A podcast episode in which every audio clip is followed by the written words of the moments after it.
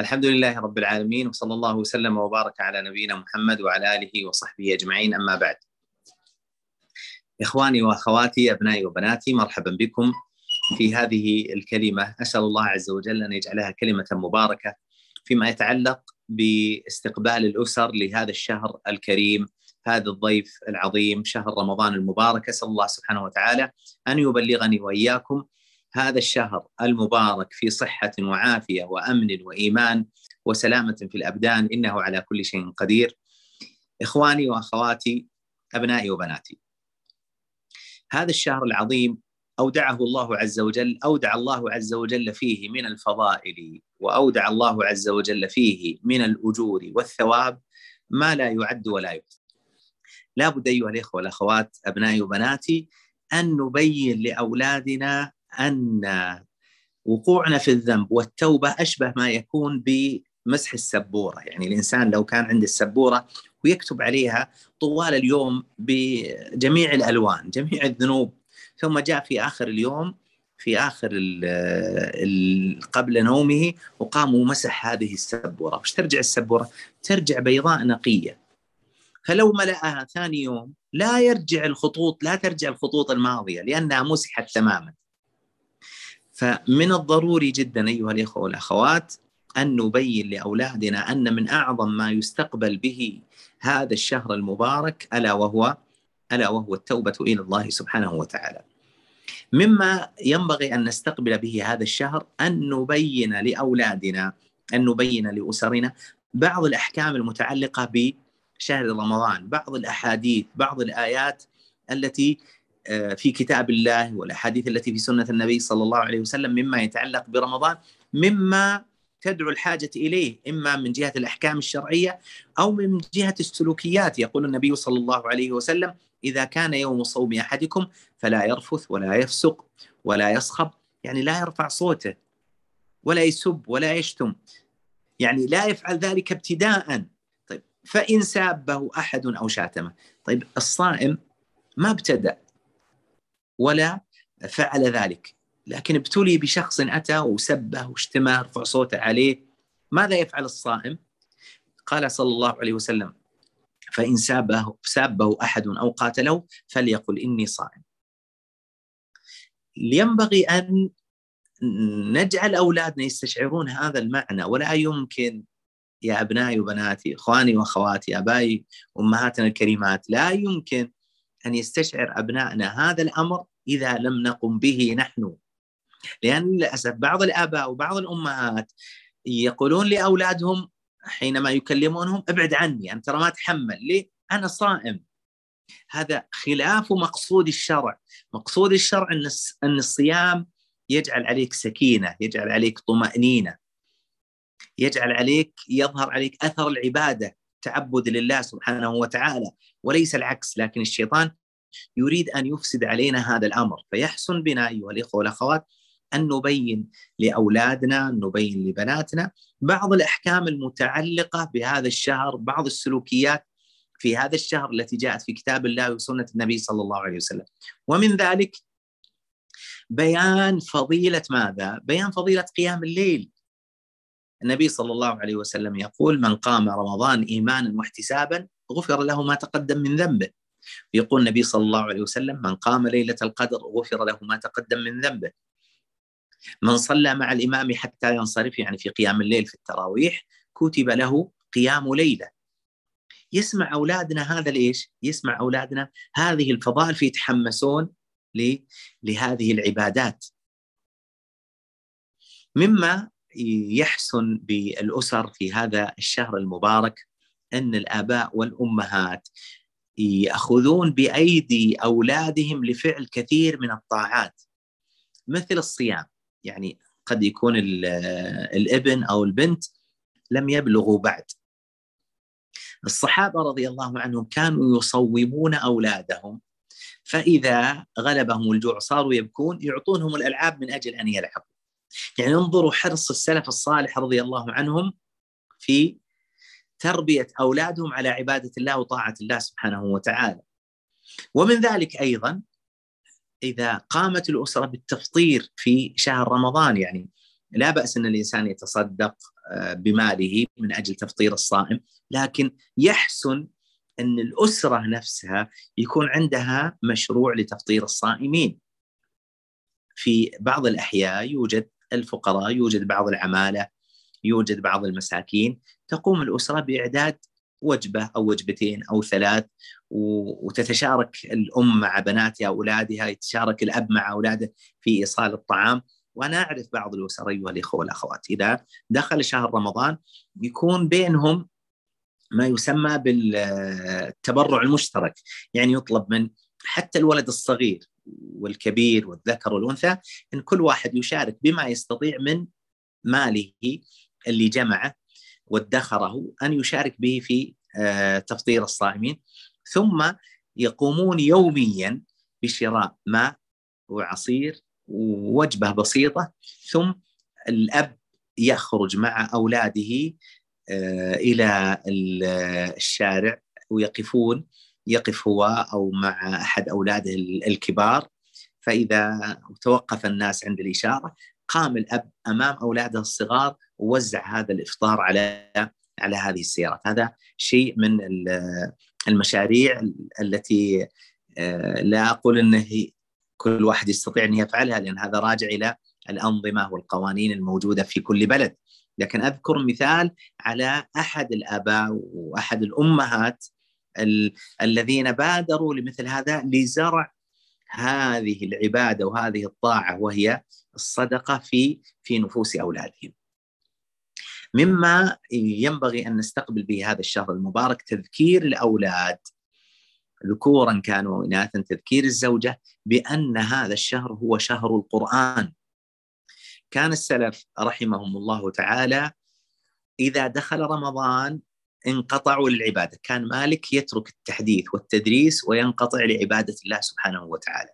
كان للشافعي رحمه الله تعالى في رمضان كان له ستين ختمة ختمة بالليل وختمة بالنهار والذين يحفظون القرآن يعرفون هذا يمكن ذلك لأن حافظ القرآن الماهر به يأخذ من القرآن ما يقارب سبع ساعات يعني ختمتين يعني 14 ساعة سبع ساعات في الليل وسبع ساعات في النهار وبالمناسبة أيها الإخوة والأخوات كان هدي السلف رحمهم الله تعالى في رمضان أنهم يغلبون جانب ماذا؟ جانب كثرة التلاوة على ماذا؟ على التدبر يقول قال لما ذلك؟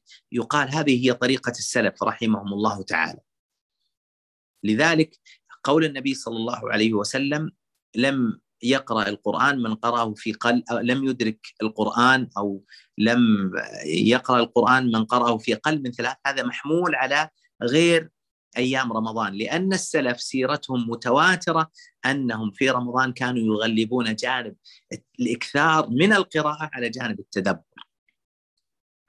وأنا أعرف شخصيا أيها الاخوه والاخوات بعض الصالحين وبعض الصالحات الذين يختمون كل يوم في شهر رمضان فإذا دخلت العشر ممكن يختمون في العشر الأواخر كل يوم ختمتين. وبعض الناس أعرفهم يختمون كل ثلاثة أيام، وبعض الناس كل آه، يومين. وهذا عشان بعض الناس يقول هذا كان في السلف ما ندري عنه. لا والذي لا إله غيره أيها الإخوة والأخوات. إني أعرف من الناس من يختم كل يوم وأعرف منهم من يختم كل يومين وأعرف من يختم كل ثلاثة أيام وذلك فضل الله يؤتيه من يشاء. فينبغي أن نذكر أولادنا بفضل قراءة القرآن وأن هذا شهر القرآن وأن نخصص وقتا. يقال لأولادنا لا يمكن أن نختم دون تخصيص وقت. لازم كل ولد يقال له خصص وقت. متى الوقت المناسب الذي تنقطع فيه عن القرآن الذي تنقطع فيه على القرآن. هل تريد الصباح؟ هل تريد العصر؟ هل تريد المغرب؟ هل تريد العشاء؟ وهذا الذي يسمى عند السلف الورد لأن كثير من الناس إذا دخل رمضان قال أنا سأختم القرآن. يمر رمضان ما ختم القرآن. تدرون لماذا؟ لأنه جعل قراءة القرآن على حسب ماذا؟ على حسب الفراغ. ثم يجي الصباح يقول له خله الظهر يجي الظهر يقول له العصر العصر يقول أنا والله أنا تعبان خله إذا أفطرت. يجي المغرب جاءت الزيارات وهكذا راح عليه رمضان ما قرأ القرآن. طيب ما الحل؟ أعظم حل أيها الإخوة والأخوات أبنائي وبناتي أن تجعل للقرآن ورد وقت. خلاص تخصص للقرآن. كما انك تخصص وقتا للعمل ووقت للنوم ووقت للأكل عند السحر وعند الإفطار. أيضا القرآن لابد أن تجعل له وقتا بحيث أنك إذا فاتك هذا الوقت أنك تقضيه مع اليوم التالي. وهذا الذي يسمى عند السلف طريقة الورد. والمراد بالورد أنه إذا فاته هذا الورد فاته هذا الجزء من القرآن أو من الذكر فإنه يقضيه مع الورد الجديد. وهكذا. ولا يمكن يا إخواني وأخواتي آبائي وأمهاتنا الكريمات أبنائي وبناتي لا يمكن أن نؤثر في أولادنا فيما يتعلق بالعبادة وقراءة القرآن إذا لم نسبقهم إلى ذلك. تعرفون حديث أم سلمة رضي الله عنها في صلح الحديبية لما أمر النبي صلى الله عليه وسلم الصحابة أن يحلوا دون أن يتموا عمرتهم. فقال النبي صلى الله عليه وسلم انحروا هديكم واحلقوا رؤوسكم ف من شدة الأمر على الصحابة ما قام أحد. فدخل النبي صلى الله عليه وسلم على أم سلمة فقال النبي صلى الله عليه وسلم ما لي آمر فلا أطاع وأقول فلا يسمع. فقالت يا رسول الله اخرج ولا تحدث أحدا. وانحر هديك واحلق رأسك. فلما فعل ذلك النبي صلى الله عليه وسلم تسابق الصحابة على حلق رؤوسهم وذبح هداياهم حتى كاد بعضهم أن يجرح بعض. فلا يمكن يا إخواني وأخواتي يا آبائنا الأكارم أمهاتنا الكريمات آه، أبنائي وبناتي لا يمكن أن نحض أولادنا على هذه العبادات إلا إذا رأوا منا المبادرة بإذن الله تعالى. أسأل الله سبحانه وتعالى أن يرزقني وإياكم العلم النافع والعمل الصالح إنه على كل شيء قدير ولعلي أستقبل فيما بقي من الوقت الأسئلة لأن دخل عندنا وقت وقت الصلاة صلاة العشاء. نعم. جزاكم الله خير شيخنا. الله ينفع بكم. وبكم. ينفعنا ما علمنا يا رب طبعا. طبعا وقت العشاء عندنا دخل في مدينة رسول الله صلى الله عليه وسلم. آه، هنا سؤال شيخنا.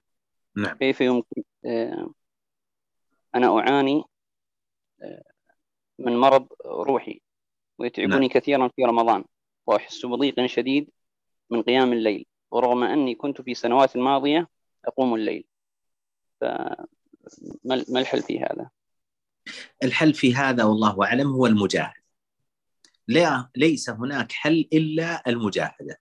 بمعنى أن من أصيب بمثل هذه الأمراض لابد أن يجاهد وهذه المجاهدة تقتضي شيئا من الألم، شيئا من التعب، شيئا من الجهد والله عز وجل يقول والذين جاهدوا فينا لنهدينهم لنهدينهم سبلنا. تبشر بالخير وعليها بالدعاء وهذا شهر الدعاء وشهر القرآن وشهر التقرب إلى الله سبحانه وتعالى. فالله الله في آخر الليل عند فطرها آخر ساعة من الجمعة في عمرتها تدعو الله عز وجل أن الله عز وجل يرفع عنها هذا المرض. أيوب عليه الصلاة والسلام مكث في المرض ما يقال من ثمانية عشرة سنة عليه الصلاة والسلام. إلى أن قال الله عز وجل عن أيوب وأيوب إذ نادى ربه أني مسني الضر وأنت أرحم الراحمين فاستجبنا له. فلا ييأس الإنسان ولا يقنط من رحمة الله إنه لا ييأس من روح الله إلا القوم الكافرون. ومن يقنط من رحمه من رحمة ربه إلا الضالون. نسأل الله عز وجل أن يعافيها وأن يشفيها وجميع مرضى المسلمين. إنه على كل شيء قدير. اللهم آمين. آه، هناك كذلك سؤال شيخنا. سم. الله فيك. آه، ما العلاج لأبناء, للأبناء الذين لا يسمعون لآبائهم ولا يقتدون بهم في شهر رمضان؟ نعم. آه هذا السؤال أيها الإخوة والأخوات يعني يصعب الإجابة عنه في يعني كإجابة السؤال هذا يحتاج إلى محاضرة. نعم. لأن هذه المشكلة آه، ليست من المشاكل التي تحل ب مثل ما يقال علاج واحد. وسببها ليس سببا واحدا. هناك أسباب كثيرة أدت إلى أن الأولاد سواء الذكور أو الإناث لا يطيعون ابائهم وغالب هذه الأسباب غالب هذه الأسباب لا أقول كلها غالب هذه الأسباب للأسف أنها جاءت من جهة الآباء والأمهات. آه، وذلك أن الآباء والأمهات للأسف كثير منهم لا أقول كلهم كثير من الآباء والأمهات يهملون تربية أولادهم في الصغر. لأن الصغير سهل الانقياد فيهمل تربيته فجأة يكبر الولد ويصل إلى سن المراهقة فلا يطيع والده ولا يطيع والدته لأن والده ووالدته كانوا ماذا؟ كانوا يؤجلون التربية والقيام بوسائل التربية يقولون لين يكبر الولد. فجأة يكبر الولد وقد فرطوا ما يقارب من 13 سنة 14 سنة 15 سنة. والمصيبة أنهم حينما لا يمارسون التربية الصحيحة أنهم في نفس الوقت لابد أن يمارسوا تربية خاطئه. لأن الأب والأم لابد أن يربوا. إما أن يربوا بطريقة صحيحة فإذا لم يربوا بطريقة صحيحة وأجلوا ذلك ويقولوا لا بعدين خلني أقرأ بعدين أسمع بعدين أحضر دورات تدريبية بعدين أسأل بعدين. وبعدين بعدين فجأة صار عمر الولد والبنت 13 سنة 14 سنة 15 سنة دخلوا سن المراهقة دخلوا الثانوي. فإذا بالأمر قد ماذا؟ قد فات. آه، فكل يعني أب أو أم عندهم هذه المشكلة فيما يتعلق بعدم سماع أولادهم وبناتهم آه، لأوامرهم. آه، يحتاج كل واحد منهم يذكر شكواه ويسمع من المستشار الأسري يسمع منه ويعرف منه ما السبب الذي أدى إلى ذلك. وكل واحد منا يا إخواني وأخواتي ابائي الأكارم أمهاتنا الكريمات أبنائي وبناتي كل واحد منا ترى يعرف بنفسه لماذا أولاده لا يطيعونه؟ ما ما الأخطاء التربوية التي وقع فيها؟ ما السلوكيات والأخطاء التي وقع فيها أمام أولاده؟ يعني أحد الإخوة قبل فترة آه، كلمني عن أن ولده يمارس بعض السلوكيات الخاطئة. آه، سألت الأب هل أنت تمارس هذه السلوكيات؟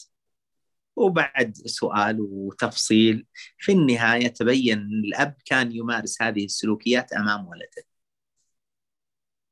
واليوم يوم كبر الولد هو لا يريد أن الولد يقع في هذه السلوكيات صار ماذا؟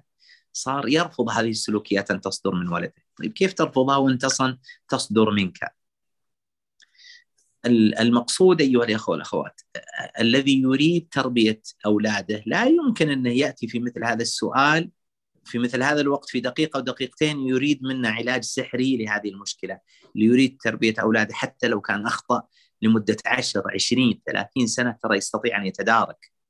جاء العلم والدين لأصحاب النبي صلى الله عليه وسلم وهم كبار فصاروا هداة مهتدين صاروا عابدين طائعين مخبتين لله عز وجل. فلا يقول الإنسان والله أنا راح علي القطار عيالي كبروا وصلوا سن المراهقة. ما دام أنك حي أولادك أحياء لكل مشكلة حل. وهذه الأخطاء التي مارستها تستطيع بإذن الله إذا استعنت بالله عز وجل ثم قمت بالأسباب الشرعية الصحيحة أن تقوم بالتربية الصحيحة بإذن الله تعالى. نعم.